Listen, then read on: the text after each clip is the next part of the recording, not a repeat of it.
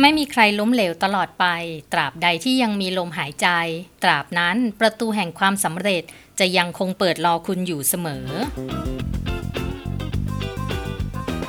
นี่คือกระตุกต่อมความคิดพิชิตความสำเร็จ กับกูรูโลจิสติกส์พอดแคสต์ที่ที่เราจะแบ่งปันแนวคิด และมุมมองอีกหนึ่งมุมมอง เพื่อสร้างแรงบันดาลใจ และกำลังใจให้ผู้ฟังที่มีความฝัน อยากประสบความสำเร็จทั้งในชีวิตส่วนตัวและชีวิตการงานค่ะ สวัสดีค่ะ ในวันนี้เราจะมาคุยกันเรื่องสร้างมุมมองที่หลากหลายค่ะ ยังไงก็อย่าลืมกดติดตาม แล้วก็ฝากกดแชร์ให้ด้วยนะคะ จะได้ให้แบ่งปันให้คนอื่นๆ มาฟังด้วยกันค่ะ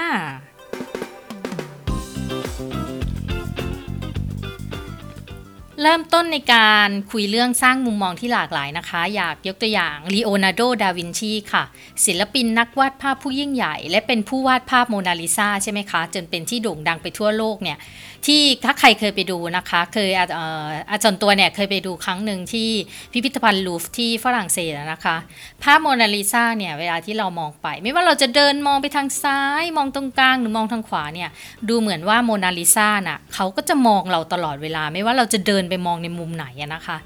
ลีโอนาร์โดเนี่ยคนที่เป็นนักวาดภาพรูปนี้นะคะ ก็ได้กล่าวไว้ว่า คุณจะไม่รู้อะไรดี จนกว่าคุณจะได้มองสิ่งนั้นอย่างน้อย 3 มุมมองอีกครั้งนะคะลีโอนาร์โดบอกว่าคุณจะไม่รู้อะไรดี จนกว่าคุณจะได้มองสิ่งนั้นอย่างน้อย 3 มุมมอง ทีนี้ทำไมลีโอนาร์โด ดาวินชีเขาถึงได้กล่าวเช่นนั้นล่ะคะ เอออย่างที่เมื่อกี้พูดไปนะคะ เพราะว่าภาพของโมนาลิซาที่เขาวาดมาเนี่ยพอมองจากหลาย ๆ มุมเนี่ยเราจะเห็นภาพที่แตกต่างกัน ด้วยสังเกตจากตาของเธอค่ะเอออย่างที่บอกเนาะไม่ว่าจะลองจะมองมุมไหนลองมองตาโมนาลิซามองทางซ้าย แล้วก็จะเห็นว่าอ้าวโมนาลิซาก็มองเรานี่นาพอมายืนมองตรงกลาง เอ๊ะโมนาลิซาก็ยังมองเรา พอไปมองทางขวาเออโมนาลิซาก็ยังมองเราอีก นะคะ อันนี้ก็เลยเอามาเปรียบเทียบว่าในการที่เราจะก้าวขึ้นมาเป็นคนเก่ง หรือว่ามาเป็นคนแถวหน้าเนี่ยเราก็ต้องหมั่นมองเหตุการณ์ทุก ๆ อย่างให้รอบด้านเนาะอออย่างเช่นสถานการณ์ตอนนี้ใช่ไหมคะที่เป็นสถานการณ์ของโควิด -19 เนาะตอนนี้ข่าวอะไรข้อมูลอะไรมาเยอะแยะมากมายเลย มันมีทั้งข้อมูลจริง แล้วก็มีข้อมูลปัดเพราะฉะนั้นเนี่ยถ้ายังไม่ต้องพูดถึงว่าเราจะเป็นคนเก่งหรือคนแถวหน้าหรอก สิ่งที่เราควรจะต้องวิเคราะห์ ก่อนที่เราจะเชื่อเนี่ย เราต้องมองหลาย ๆ ด้านก่อน มองด้านว่าความจริงทั้งด้านทั้งของทางการแพทย์ ทั้งด้านที่เป็นของคนทั่วไปนะคะ ประชาชนทั่วไปนี่แหละ ทั้งด้านของอคนที่เขามาบริหารจัดการสถานการณ์แบบนี้ อย่างเช่นรัฐบาล หรือพวกข้าราชการ หรือว่ากระทรวงสาธารณสุขนะคะแม้กระทั่งกระทรวงพาณิชย์ที่เเริ่มการกักตุนผ้าผ้าอะไรนะคะ ผ้าที่เป็นหน้ากาก อนามัยเนาะผ้าปิดปากผ้าปิดจมูก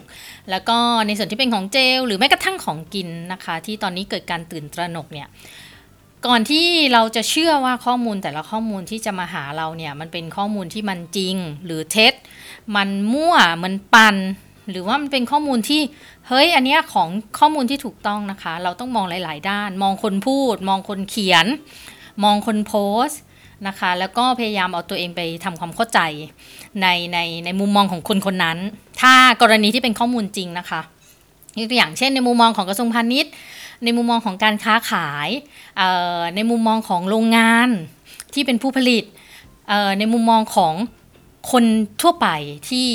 เอ่อทำไมเขาถึงเกิดการตื่นตระหนกเนาะเราต้องทำความเข้าใจของเขาด้วยก่อนที่เราจะไปด่าว่าเขาว่าเขาเกิดอะไรขึ้นนะคะอันนี้มามองในมุมของท่าการทำงาน นะคะ ถ้าไม่ใช่สถานการณ์แบบนี้ถ้าเราอยากจะเป็นคนเก่งหรือเป็นคนแนวหน้าเนี่ยในที่ทำงานเราก็จะมีหลายแผนกนะคะ เพราะฉะนั้นเนี่ยเวลาที่เราได้ยินอะไรมาก็ตาม โดยเฉพาะอย่างยิ่งถ้าเราเป็นหัวหน้าเนี่ยแน่นอนมันก็จะมีคนนั้นคนนี้มาพูดให้ฟังว่าเฮ้ยลูกน้องคุณทำไมเป็นแบบนั้นลูกน้องคุณทำไมแบบเป็นแบบนี้ ก่อนที่จะเดินไปแล้วไปว่า เฮ้ยทำไมลูกน้องเราเป็นแบบนี้ล่ะ ไปว่าลูกน้องตัวเองนะคะ พิจารณาจากหลาย ๆ มุมก่อน ถ้า อย่างแรกถ้าเป็นสิ่งที่ลูกน้องทำลงไปจริง ต้องเข้าใจลูกน้องก่อนว่าทำไมเขาถึงทำเขาทำเพราะอารมณ์ เขาทำเพราะมันต้องทำหรือเขาทำเพราะว่าโดยหน้าที่เขาต้องทำแน่นอนสิ่งที่จะต้องทำก็คือในฐานะที่เป็นหัวหน้าก็คือต้องค้นหาความจริงนะคะ และเกิดเป็นเพื่อนกันล่ะที่ไม่ใช่เป็นหัวหน้า เช่นกันเลยค่ะไม่ต่างกัน พิจารณาหาข้อเท็จจริงของสิ่งนั้น มองในมุมมองของคนที่อยู่ในเหตุการณ์ มองในมุมมองของคนที่เขามาเล่าให้เราฟัง มองในมุมมองของคนที่โดนกล่าวหา แล้วก็มองในมุมมองขององค์กรว่ามันเกิดอะไรขึ้นนะคะ เวลาที่เราท้อถอยหมดกำลังใจให้สร้างมุมมองใหม่ ๆ ค่ะ ถ้าเกิดเป็นส่วนตัวนะ แล้วเราเป็นคนโดนเนี่ยเฮ้ยเราเจอปัญหาแบบเนี้ยปัญหามารอบด้านเลยเนี่ย เขาถึงได้บอกว่าถ้าเราท้อถอยหรือว่าหมดกำลังใจเนี่ยเขาให้สร้างมุมมองใหม่ เพื่อฉุดตัวเองให้ลุกขึ้นมาสู้ใหม่อีกครั้งค่ะ ล้มแล้วลุกขึ้นมาให้ได้ยกตัวอย่างนอกในที่ทำงาน โอ้มีคนมาว่าเราหัวหน้ามาว่าเราว่าเฮ้ยทำไมเราทำแบบนั้นแบบนี้ล่ะ ลองมองเนาะเราโอ้ทำไมเราโดนตลอดเลยเนี่ยทำไมมีแต่คนมาว่าเราตลอดเลยนะคะ ก่อนที่เราจะเครียดหรือว่าอะไรนะคะ ให้มองว่า เอ๊ะ มองตัวเราก่อน เฮ้ย ที่สิ่งที่เราทำไปเนี่ย มันใช่หรือไม่ใช่ มันถูกหรือไม่ถูก อย่างที่สองไปมองในมุมมองหัวหน้า ว่า เอ๊ะทำไมเขาถึงมาว่าเรา เขาเพราะว่าเขาสมโมหัวหน้า เขาถึงมาว่าเราใช่ไหม สิ่งที่เราทำมันผิดจริงหรือเปล่านะคะ เวลาจะคุยอย่าไปทะเลาะกันนะคะ ไปมองอธิบายให้กันและกันฟังนะคะ เวลาเกิดอุปสรรคใดๆก็ตามในที่ทำงานเนี่ยให้วิเคราะห์ปัญหาในมุมมองที่หลากหลาย ก็จะทำให้เราค้นพบคำตอบค่ะ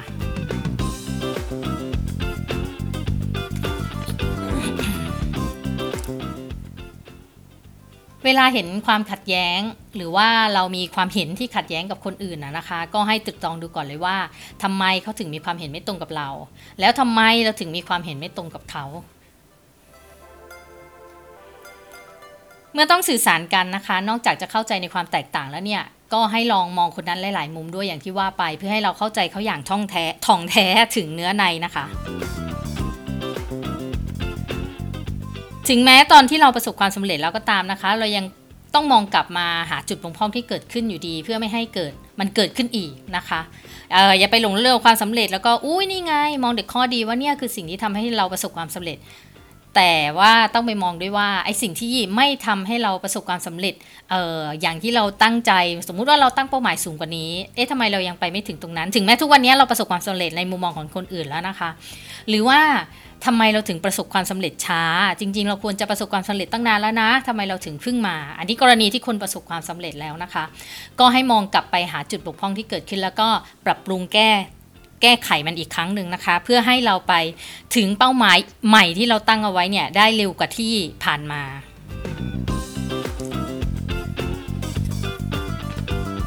อันนี้ก็ขออนุญาตยกตัวอย่างคำแนะนำดีๆ ในการสร้างมุมมองที่หลากหลาย ด้วยการคิดบวกกับสถานการณ์ที่ต้องเจอของท่านววชิระเมธีนะคะ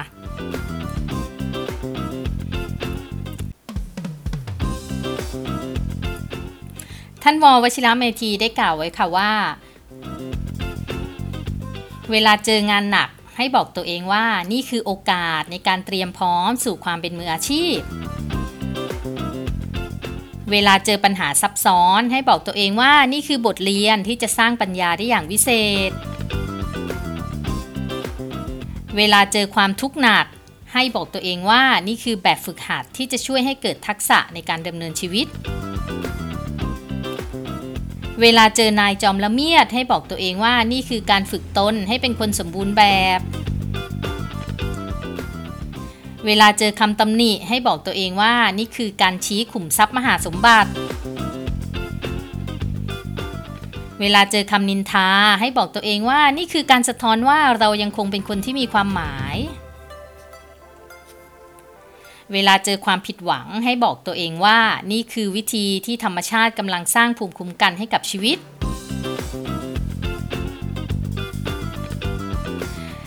เวลาเจอความป่วยไข้ให้บอกตัวเองว่า นี่คือการเตือนให้เห็นคุณค่าของการรักษาสุขภาพให้ดี เวลาเจอความพัดพลากให้บอกตัวเองว่า นี่คือบทเรียนของการรู้จักหยัดยืนด้วยขาตัวเอง เวลาเจอลูกหัวดื้อให้บอกตัวเองว่านี่คือโอกาสทองของการพิสูจน์ความเป็นพ่อแม่ที่แท้จริง เวลาเจอแฟนทิ้ง ให้บอกตัวเองว่า นี่คือความเป็นอนิจจังที่ทุกชีวิตมีโอกาสผ่านพบ เวลาเจอคนที่ใช่ แต่เขามีคู่แล้ว ให้บอกตัวเองว่า นี่คือประจักษ์พยานว่าไม่มีใครได้ทุกอย่างดังใจหวัง เวลาเจอภาวะหลุดจากอำนาจ ให้บอกตัวเองว่า นี่คือความอนัตตาของชีวิตและสรรพสิ่ง เวลาเจอคนกลิ้งกระล่อน ให้บอกตัวเองว่า นี่คืออุทาหรณ์ของชีวิตที่ไม่น่าจะเจริญลอยตาม เวลาเจอคนเลวให้บอกตัวเองว่า นี่คือตัวอย่างของชีวิตที่ไม่พึงประสงค์ เวลาเจออุบัติเหตุให้บอกตัวเองว่านี่คือคำเตือนว่าจงอย่าประมาทซ้ำอีกเป็นอันขาด เวลาเจอศัตรูคอยกันแกล้ง ให้บอกตัวเองว่า นี่คือบททดสอบว่าที่ว่ามารไม่มีบารมีไม่เกิด เวลาเจอวิกฤตให้บอกตัวเองว่า นี่คือบทพิสูจน์สัจธรรมในวิกฤตย่อมมีโอกาส เวลาเจอความจนให้บอกตัวเองว่า นี่คือวิธีที่ธรรมชาติเปิดโอกาสให้เราได้ต่อสู้ชีวิต และสุดท้ายค่ะ เวลาเจอความตายให้บอกตัวเองว่า นี่คือฉากสุดท้ายที่จะทำให้ชีวิตมีความสมบูรณ์ค่ะนั่นคือข้อคิดที่ท่านววชิระเมธีได้เคยให้ไว้นะคะ อันนี้ค่อนข้างตรงมากเลยแล้วก็ เป็นมุมมองที่ดีมากเลยนะคะ ที่อยากให้ทุกๆคนเนี่ยเออได้เอาไปใช้กับตัวเอง เจอตรงไหนเจออะไรไม่ว่าจะเป็นเจอแฟนทิ้ง หรือว่าเจอภาวะหลุดจากอำนาจที่เคยเป็นหัวหน้าแล้วไม่ได้เป็น หรือว่าไปเจอความพัดภาคหรือว่าป่วยไข้อะนะคะโดยเฉพาะอย่างยิ่งในช่วงสถานการณ์นี้เนี่ยเวลาเจอวิกฤตนะคะที่ท่านบอกก็ถือว่าเป็นการพิสูจน์ว่ามีโอกาสในวิกฤตนะคะ เพราะว่าทุกๆ คนเนี่ยเราก็อยากจะเป็นคนเก่งใช่ไหมคะ แต่นอกจากจะเป็นคนเก่งแล้วเนี่ยเรายังต้องเป็นคนแกร่งที่สามารถเผชิญกับทุกเหตุการณ์ได้ค่ะ ไม่ว่ามันจะเลวร้ายแค่ไหน เราพร้อมจะฝ่าฟันไปได้อย่างไม่ยากเย็นค่ะ เพราะมุมมองที่หลากหลายจะทำให้เราเข้าใจในทุกสิ่งที่เป็นค่ะ คิดดีก็สร้างเทวดาประดับตัว คิดลบก็พบกับศัตรูตัวร้ายที่คอยทำลายจิตใจ คุณเป็นคนเลือกค่ะ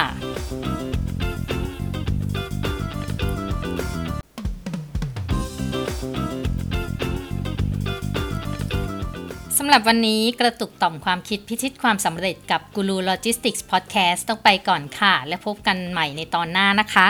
วันนี้ต้องขออภัยด้วยที่อาจจะมีเสียงรบกวนเยอะนิดนึง ไม่ไม่รู้เหมือนกันว่าตรงแถวบ้านวันนี้ทำไมมันคึกคักจังเลยรถเข้าออกเยอะมากเลยค่ะ ขออภัยไว้ด้วยนะคะ ถ้าหากมีเสียงรบกวนค่ะ หากต้องการฟังย้อนหลังหรือฟังเรื่องอื่นๆ เช่น เรื่องการบริหารจัดการ supply chain และ logistics หรือว่าจะเป็นเรื่องเออนอกเรื่องนอกราวกับกูรู logistics podcast นะคะ ก็กลับไปฟังกันได้ทั้งใน podcast แล้วก็ YouTube ค่ะใช้ชื่อช่องว่ากูรู logistics นะคะแล้วก็ยังไงนะคะฝากกดติดตามแล้วก็ฝากแชร์ให้ด้วยนะคะ หรือคอมเมนต์แนะนำมาได้ค่ะว่าอยากให้เล่าเรื่องอะไรบ้าง และพบกันใหม่ค่ะ สวัสดีค่ะ